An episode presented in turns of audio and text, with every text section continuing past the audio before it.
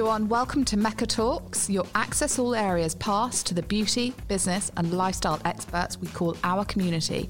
I'm Kate Blythe, Chief Marketing Officer here at Mecca. And I'm Zara Wong, Head of Content. In our final holiday bonus episode, we're talking to pioneering Australian designer, creative, and member of the Mecca Collectiva, Jenny Kee.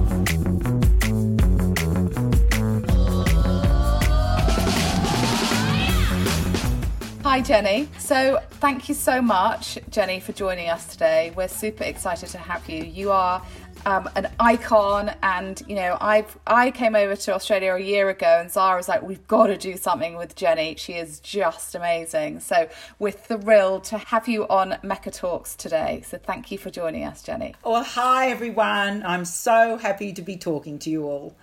and today we're going to talk a little bit about um, obviously your amazing career.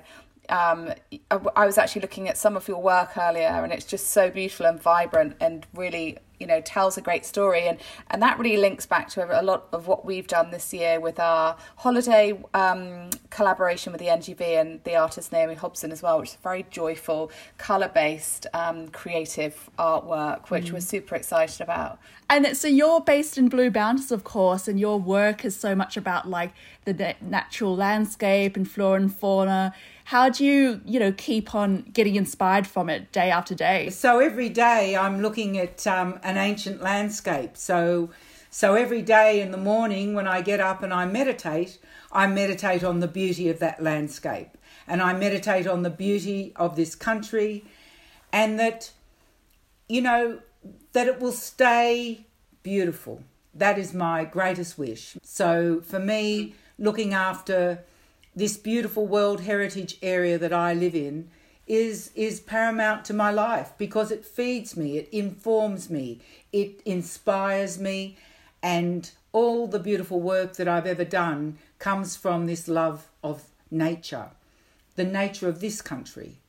You know, the koalas, the the the, the, the waratahs.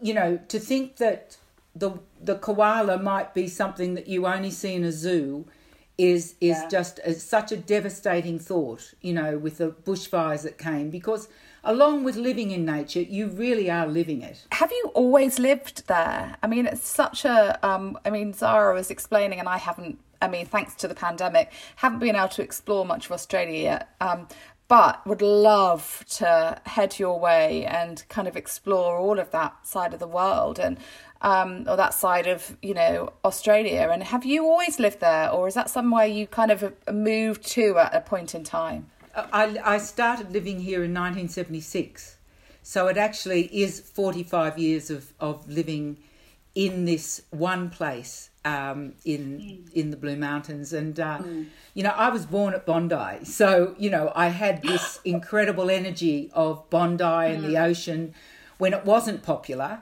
and um, so I guess I was born with that um, that love of nature inside of me, even though I didn't understand that when I was a, a young teenager. Yeah. All I wanted yeah. to do was go to London and uh, and swing in the sixties. And you did, right? You went to London and you were swinging in the sixties. Tell us a little bit about that. Well, it was just extraordinary because we were selling vintage couture so when you, you know, had a Schiaparelli label in a jacket and you were selling it to Mick Jagger and he was saying, oh, you know, what's this old clobber?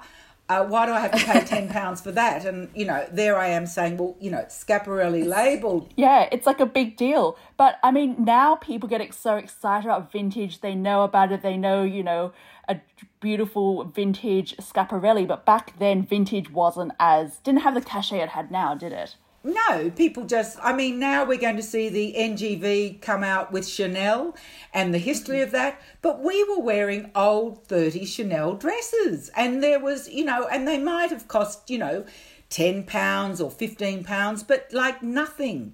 But there was the label, and and they were they were what is now in museums. Oh, don't tell me that. That's a that just makes me like wish I could buy them all now. But it makes it so exciting because it's something that could never happen now. that you are actually working in a place and you're dressing up in Fortuny and Poiret and V&A and Chanel and Schiaparelli. You you couldn't do that now because everything's in a museum. Yeah, it's true. And did did Mick Jagger buy that piece that you were selling to him in the Chelsea Antique Market? He did. He did. Who else came to see you in that store? Anyone else we would know? Oh, anyone else you would know? Well, would Yeah. you know Jimi Hendrix? Would you know? Yeah. Would you know um, all the Beatles? Would you know um, all the Rolling Stones? Because they lived around the corner. So when they were in town on a Saturday afternoon, they would just be like one of the mob because everyone would want to come to the Chelsea Antique Market because we had all these jewel, vintage, fabulous clothes and bell bottom pants and crushed velvets. We're talking 1967 to the end of 1972. Yeah, we can look at it now. We know that you were such a seminal part of fashion history from 1967. At the time, did you know you were making fashion history? No, but it was like working in a museum called. It, it was like working in a, This was my University of Fashion and Life, and it was Yeah. like working in a museum. But we we were not. We were wearing what was in the museum, and we. It was just such an incredibly fun time, and you know, and, and, and I remember one day on this is true. Yul Brynner and Tony Curtis. That's that's that's one lot of people walking through the market. Then there was Bob Dylan and Brian Jones. I'm just like got chills, you know, like how amazing. Well, in the old days, you didn't have a camera to take a quick selfie with them as well, right? Well, it's just like it was part of every day. There was there was some amazing celebrity, but but we we all just interacted, and you know, and people like Barbra Streisand, who absolutely, you know, secondhand rose her song. That's that's all about vintage, you know, Yeah. and and it was just um, it, look, you can't you can't ever relive that time, and that's what I love about my life is that you know I started in Bondi in in Australia in the in you know from 1947 when I was born, went through the 50s, got out of Australia in the 60s, went to London, brought it all back home in 1972, and then started Flamingo Park. Which had to be a shop like nothing else because I'd lived Yeah. and worked in London, which was like nothing else. And so then to bring it all back home was just like a, I felt it was a big obligation as someone who had Yeah. seen the things that I'd seen, and I wanted Australia to wake up. And Flamingo Park, um, I'm fascinated by Flamingo Park. Did you have the same sense of that same energy that you created working in London? Did you have that same kind of pull? Why did you have lots of interesting characters coming in to see you there? Well, you see, it, it, it sort of all went on because Australia became the place to be for, for, for people like me and for all other expatriates who'd come back from London, who'd come back from America, from New York, from from Paris. You know, a, a, so many Australians came back to be in Australia in the 70s. And it was the beginning of the film industry really taking off. And, uh, you know all the creatives and then all, all women. It was big it, it was the women's movement. So women wanted to be noticed. And so they all would come to flamingo park. And it was just like from from school kids up to you know older women that have thought you know i've got freedom now. And uh, so everyone wanted to be noticed. So so putting you know huge koalas on knits and and singing the joy of the country was just something that took off. So we went from London, which was fabulous, and then we ended up here, and Yeah. this was just this was more fabulous because this was our country. it's something that you're, you're that's your own as well. And I think what's amazing, you see so many people in the creative industries go overseas, stay overseas, stay there many, many years, but you really brought it back and you really want to celebrate what we do here in Australia, the community here. And and you know, honestly, when I met Linda, and that's Linda Jackson, who's just the most wonderful creative designer, and a, she did she did a thing called bush couture, which was you know walking through the bush in ball gowns that could take getting dirt on them. she just created these beautiful fabrics that you know you could just. Uh, it wouldn't matter if you got ochre on them. It, you know and this was the you know it was such a unique thing.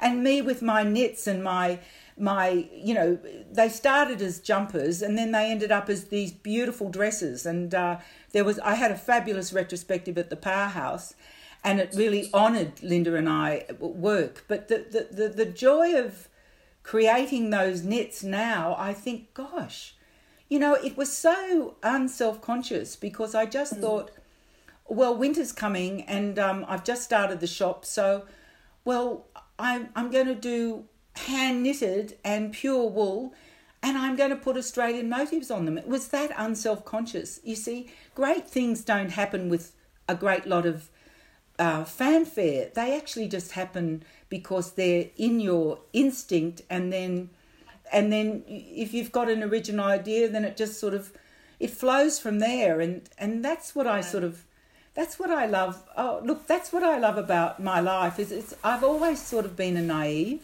Hmm. Well, you've just gone with your heart, right? You've gone with where you feel it's going to take you next, and that's been that beautiful journey. And and Zara did share with me um, before our call with you today an amazing image of a very famous princess, Princess Diana, wearing one of your knits. Um, can you tell us a little bit about that and how that came about? You know, it also came about because um, um Neville Wran, who who was um, you know who was the premier of New South Wales, his daughter uh, was going over there for the wedding. And so she thought, well, I'm going to Flamingo Park and I'm going to get some knits made. Um, and that's what she did. And uh, it was a kangaroo for Diana and a koala for Prince Charles, his being the big, bigger knit. And that's the knit that she was photographed wearing oh, wow. at the polo match when she oh, was wow. seven months pregnant with Prince William. But but it was such an iconic image. It sort of just made headlines around the world because she actually loved knit, knitting and she loved uh, she loved unusual knitwear. So this jumper represented something a, a lot to her because it was was completely, you know, like you know, a, a princess in England wearing a koala. I mean, it just was such a beautiful image um, for her being pregnant and. Um, it, it captured the world's attention and uh, you know bingo there there I was the person who made it and designed it so I I, I had a yeah. very and I actually had dinner with her um, in in um, Canberra it was an intimate dinner it was only about 40 people and we we sort of talked clothes all night. yeah, well, Manolo Blahnik was a great friend of mine in the early seventies in London, and um, and you know that was her shoemaker. So we we, we had manolo in common. Brilliant. Wow. I mean just such iconic moments as well. And you've also collaborated with some other pretty spectacular people over the course of your career including karl lagerfeld um, who who how was that? I mean obviously karl was a was an icon for you know his whole career. Well but he was an icon but he wasn't such as an icon in the early 70s um, yeah and uh, it was I, I think I he yes he wasn't. He, he I mean he was always a great designer but his fame you know really as he went in and worked with Chanel that's when his really big fame came. And um, and I was at the forefront of that. And um, you know I was sitting in La Scala with my dear friends Anna Piaggi and Vern Lambert. Um, um and uh, Karl came in, we met. I was in a collage of uh, knits and silks, and and then he loved the black opal print um, because Anna had featured it in her vanity magazine for uh, you know for um, Italian Vogue. She had a beautiful magazine called Vanity, and he that was featured in that magazine, and he absolutely wanted that print for his very first show with Chanel and um, 65 garments came down the catwalk for his first show with Chanel, and black opal, white opal was the print theme of the first show that um, he ever did. And it's not so recognized as, you know, for me, it was, you know, such an incredible moment.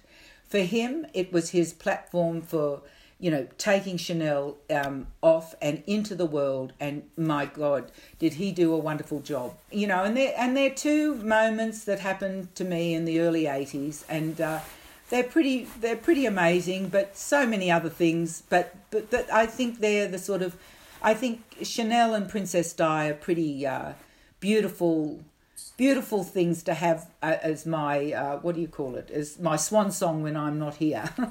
Yeah just incredible moments to capture and think about and think you know when you step back and look at it now and you think wow i can't i can't actually believe these things happened and at the mo- at the time you were probably like ah cool you know that's that's a nice thing to happen but it, when you step back and look at it these are really big kind of moments in history of fashion which is super exciting the biggest moment for me was being able to create um, an, um, a, a, national style in, in, in Australian mm. fashion. I think that to, to sing the joy of this country and not be looking anywhere else and looking at our, you know, at the beauty that's here and being creative from that. I think that's that's the biggest legacy for me.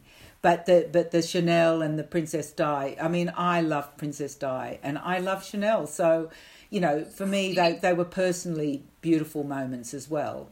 Yeah, you live like you have such a busy, full life. It's quite amazing. Yeah, and you were inducted into the Design Institute's Hall of Fame. That was also a pretty epic moment, I'm sure, for your career. Well, I think that that was that was that was wonderful. Um, but getting an AO was a beautiful recognition um, of uh, of my work in in loving this country and uh, in design. I think that was that was a that was a big honour to get the AO.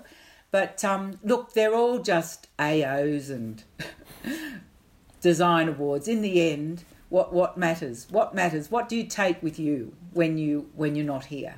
Creative imprint i suppose isn't it? It's like where do you le- where does your legacy get felt? And i think one of the things that i'm fascinated about your work is you are you do really play with color and you do really embrace color and these kind of joyous patterns as well.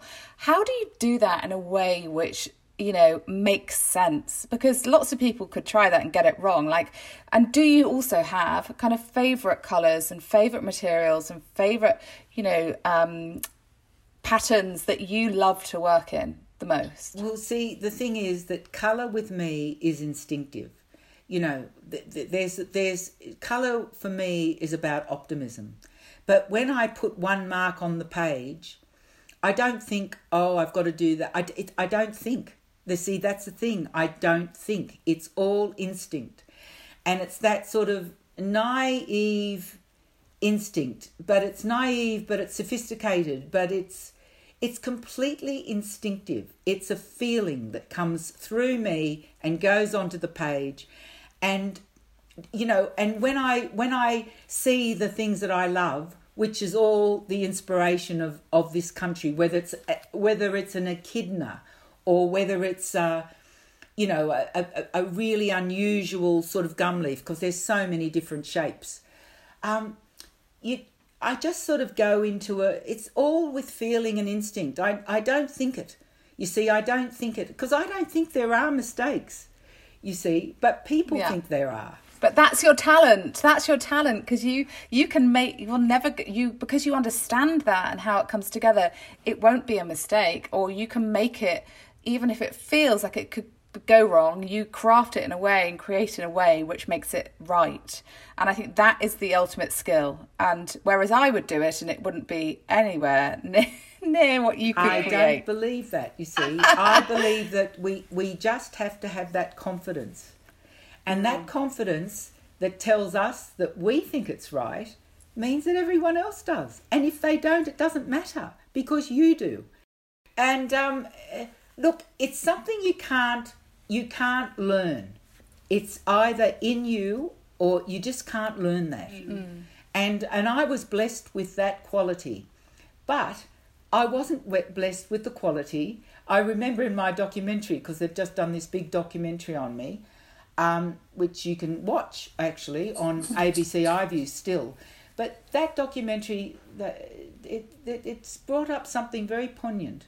I could not read as a kid, but there wasn't wow. all the labels for everything of being dyslexic or bipolar. I, I couldn't. I had all those problems, but there wasn't a name for them. But that's why I ended up using all my instinct. And I just go, oh, Jen, well, you can pray to, to be a good reader in, in your next life, but in this life, you were blessed to not be able to do all those things that required a lot of brain power. You worked from instinct. And that is what made me create and do how I do. So, you see, there's no accidents in life. You've got so much energy and so much passion. Do you ever think, I'm going to just stop now and just enjoy my meditation? Or are you still thinking every day you wake up with more creative ideas? No, because my, my creative ideas are I'm enjoying my meditation or I'm walking. I have a very, very, very strong physical regime now because I was in that shocking train crash in the Granville train crash in 19 Oh, you wow. I that wow. I can't I, I didn't realize that. Yeah, so I was and I had a life death experience. So for me, I have to keep a very very strong um, physical regime otherwise I could be crippled. So I swim every day, I walk, I do my uh, physio and pilates together and I do yoga every single day, and that is a big discipline for me. And uh, usually it's sort of um, it's between three and sometimes it goes a bit longer, but I do three hours strong exercise every single day. And i have a very um, good meditation when i wake up in the morning.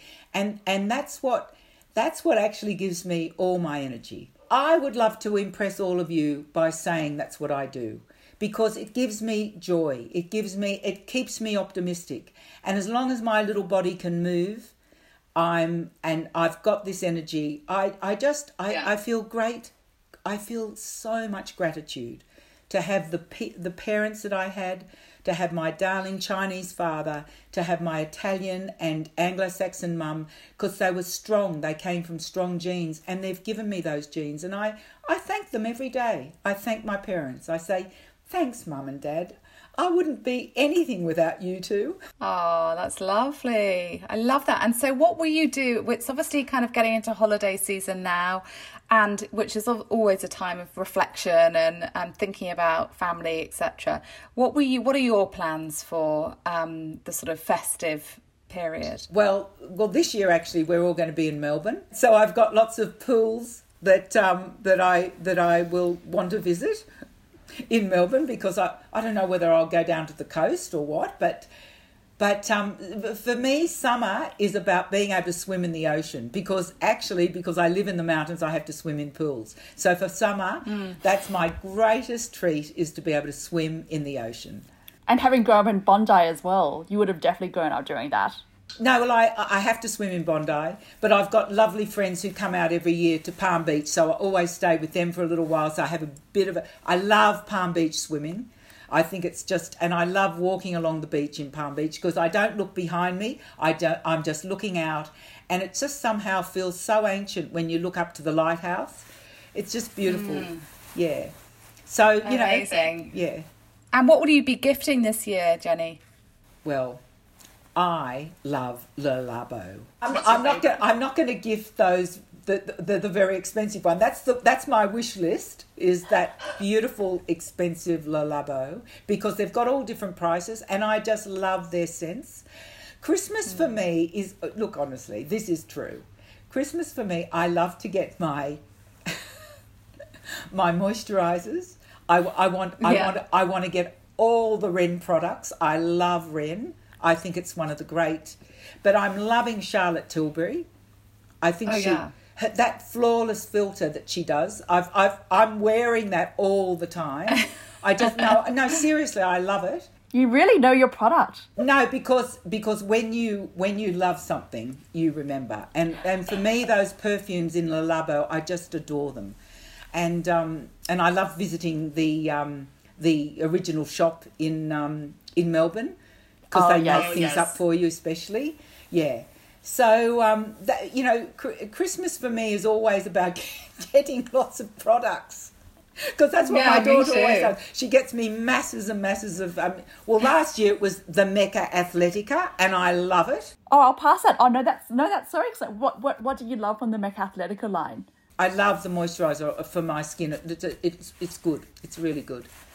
Yeah. So that's that's um yeah. But I'll take any any beautiful thick moisturizer because I've got really dry skin because I live in the mountains. Oh yeah, because it could be. Yeah, it's really drying out there, isn't it? And I love getting paints as well. I love getting pastels and oils and paints. That's that's the other thing that I love getting. So paint for your face and then paint for your canvas as well. That's right. That's amazing. Well, um, thank you so much. This has been a brilliant conversation today, Jenny. I've I I've loved it. I've loved hearing everything about your career, um, and just your energy and vibrancy is intoxicating. So you've given us a big lift on a on a slightly grey. Oh no, it's sunny now. It, the sun has come out in Melbourne. It's getting ready for your arrival. Oh, thanks everyone. Look, I'm I'm really happy to have done this, and um, look, I wish you all the best, and uh, have a beautiful Christmas, and let's hope that we we can get through, you know, being able to live our lives with the pandemic. Exactly. So well said. Thank you, Jenny. Bye, darling. Bye. And I'm on a roll. Thank you for listening to this episode of Mecca Talks. If you liked what you heard, follow us on your favourite podcast app and you'll be notified as soon as our next episode becomes available. Don't forget to rate, review, and share this episode with your friends. To stay up to date on what's going on in the Meccaverse, find us on Instagram at, at Mecca Beauty or join the conversation in our Mecca Chit Chat Facebook group. You've been listening to Mecca Talks. Thank you for joining us.